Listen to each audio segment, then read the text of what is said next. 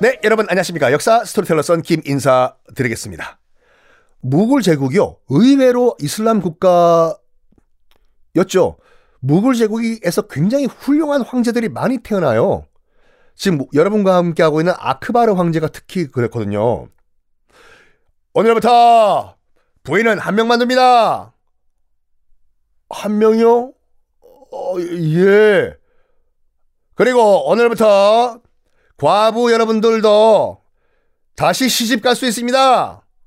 맞습니다. 그 전까지만 하더라도 아, 이 남편이 죽으면은 부인은 평생 그냥 독신으로 살아야 됐어요. 조선 같았으면 연렵이 세워지고 난리 났을걸요. 에? 아이고, 아이고. 인도 무굴 제국 당시 이제 그런 아, 이제 그 관습이 있었는데 아, 관습이 있었는데 이걸 없애버립니다.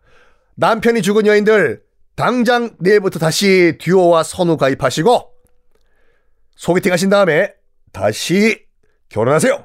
엄청 파격적인 조치였어요. 그리고 이 아크바르가 어, 이 자기 선대 황제였던 바부르의 유언을 철저하게 지켜요. 바부르 있잖아요. 바부르가 누구죠? 누구긴 누굽니까? 무굴 제국을 만든 몽골 자기 엄마가 징기스칸 13대 후손 그 아저씨. 이 바부르가 죽기 전에 유언을 남기는데 앞으로 모든 무굴 제국 황제들은 이 교훈을 따라라라고 딱 명시를 해요. 첫 번째가 뭐냐면 바부르 정말 와 멋있어 남자가 봐도 첫 번째 종교적 편견을 가지지 마라. 에요. 너희들은 이슬람 황제지만 모든 종교를 끼어 껴안아라. 두 번째 이슬람은 폭력이 아니라 평화의 종교란 것을 설파하라. 그래야 사람들이 잘 따른다. 무력으로 짓누르면 언젠가는 튕겨나간다. 평화로 감싸야지 사람들이 이슬람의 품으로 들어온다. 그리고 그 어떤 이교도 종교 사원도 파괴하지 마라. 라고 바부르가 유언을 남겨요. 문서로 남겨. 지금도 인도 가시면 그 바부르의 유언집이 보관돼 있어요. 이거를 아크바르가 철저하게 따라요. 철저하게. 그리고 아크바르가 뭘 하냐면 무굴 제국이 약간 디자인이 좀 딸려. 음. 나라가 좀, 좀 예뻐야지 사람들이 살 맛이 나는 거 아니겠어? 하면서 옆 나라인 페르시아, 즉, 이란의 화가들을 초빙을 해 가지고 국가 건물들, 궁궐 아니면 묘, 사원 등등등을 아름답게 디자인을 해요. 특히 타일을 가지고 모든 궁궐들을 다 화장실로 만드는 겁니까? 아니요. 그 물론 화장실도 타일이지만 타일에다가 그 색소를 넣은 다음에 이 타일을 알록달록하게 쫙 건물에 붙여요. 그러니까 지금도 여러분들 뭐 인도 여행 가시면 이 당시 이제 무굴 제국들의 건축물들이 상당히 많이 남아 있거든요. 그렇겠죠. 가시면은 이게 정말 내가 사진을 보는 건가 아니면 이게 꿈인가 생신가 할 정도로 엄청나게 아름다운 타일 이 부착되어 있는 건물들을 보실 수가 있어요. 이게 아크바르가 도시를 아름답게 꾸미자 해서 페르시아 화가들을 초빙해가지고 타일을 구운 다음에 이걸 벽에다 붙인 거예요, 이걸요. 자, 아크바르는 뭘 하냐면, 어, 뭐, 지지난 시간에도 말씀드린 것 같이 지금의 인도 땅을 만든 정복왕이었어요. 정복왕. 그런데 정복왕이라고 하면은 약간 사람들 다 죽이고 그런 거 아니야? 이거잖아요. 아니요. 이런 나이스한 정복왕도 드물어요. 지금 바브르의 유언을 그대로 지키라고 말씀드렸지 않습니까? 포용을 하라. 그래서 정복한 다음에 반항을 당연히 하겠지요. 정복당한 피정복 지역에선. 놔라 이거! 놔라! 난 너희들 밑으로 안 들어간다! 놔라! 반항을 해도 용서하고 풀어줘요. 반란을 일으켜도 진압한 다음에 안 죽이고 용서하고 풀어줘요. 이러니까 감동을 해요, 안 해요? 나는 죽는 줄 알았더니 용서해주고 집에 가서 잘 살아. 진짜 다안 죽이는 거예요? 반란 일으켰는데? 집에 가서 가족들이랑 오늘 저녁 나이 맛있는 탄두리 치킨 드세요. 적을 포용하라. 이걸 실천을 한 거예요. 그러니까 점점 점점 점점 점점 땅이 넓어지는 거예요.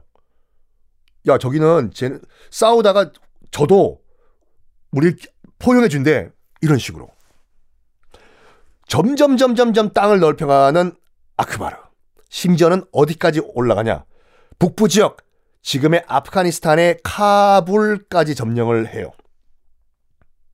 오 와우 지도 한번 보세요. 카불이 의외로 계속 카불이 등장하잖아요. 인도와 가까워요. 지금 현대 지도 한번 보십시오. 인도가 있고 인도의 서북 지역이 파키스탄이잖아요. 그 파키스탄 바로 위가 아프가니스탄이거든요. 근데 파키스탄이 인도로부터 독립했던 것이 1947년이거든요.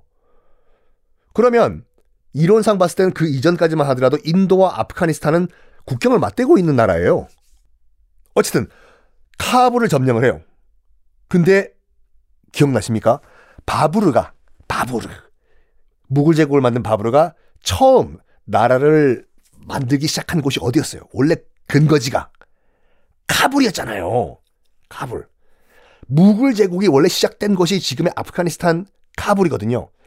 여기에 카불을 점령하자마자 바부르의 신전 추모 기념관을 딱 만듭니다.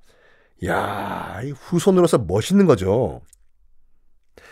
자, 지금부터 아크바르의 업적들 몇 가지만 쫙 한번 제가 소개를 해 드릴게요. 군사 제도를 정비를 해요. 군사 제도를 정비를 하는데 어떻게 하냐면 상비군을 운영하지 않습니다. 상비군이 뭐예요? 장비군인가? 관우 유비? 아니요. 우리나라 같이 전쟁이 없어도 계속 군대를 유지하는 게 상비군이에요. 거의 지금 대부분 현대 국가들은 대부분 다 상비군을 운영하고 있어요. 우리도 지금 2년 정도 군대 갔다 오잖아요, 남자들이요. 60만 정도의 우리 육군을 가지고 있거든요. 엄청난 숫자예요, 솔직히 60만이면은. 뭐, 북한 같은 경우는 한, 뭐, 200만이라고 하고, 전쟁이 안 나도 계속 군대가 유지되는 거, 이게 상비군이거든요. 근데 문제는 뭐냐면, 상비군이 운영되면은 엄청나게 많은 예산이 들어가요. 그렇죠. 전쟁이 안 나도 병사들 군대리야 햄버거 줘야 되죠. 밥 줘야 되죠. 먹여주고 재워 주고 해야 되지 않습니까? 그래서 이게 비효율적이다 생각해서 아크바르가 상비군이 아니라 이 시스템으로 바꿔버려요. 각 지방 행정관 보냈잖아요. 경상도, 전라도, 충청도에 다 사람들 보냈잖아요. 아크바르가. 각 지방 행정관이 각 지방에서 군대를 운영하게 시켜요. 그것도 상비군이 아니야.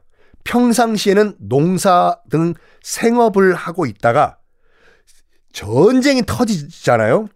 전쟁이 터지면은 지방 행정관 경상남도 지사가 경상남도에서 농사 짓고 있던 군인들을 창원으로 모이게 한 다음에 창원에서 모인 군대를 이끌고 서울 여의도로 오는 거예요.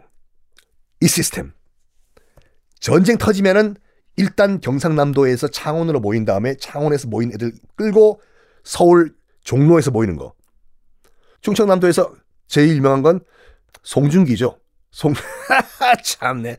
송중기 말고 누가 있어. 한화 이글스 요즘도 야, 야구해요. 제가 이런 말씀 드릴 수 있는 게 뭐냐면 저는 롯데 팬이거든. 롯데만 하나를 역할 수가 있어. 하여간 뭐 충청남도에서는 뭐 대전역 광장에서 모여가지고 가고 뭐 광주광역시 같은 경우에는 뭐 저기 어 금남로에서 모여가지고 또 서울로 올라오고 이런 시스템을 만든 거예요. 또 뭐가 있을까요? 다음 시간에 공개하겠습니다.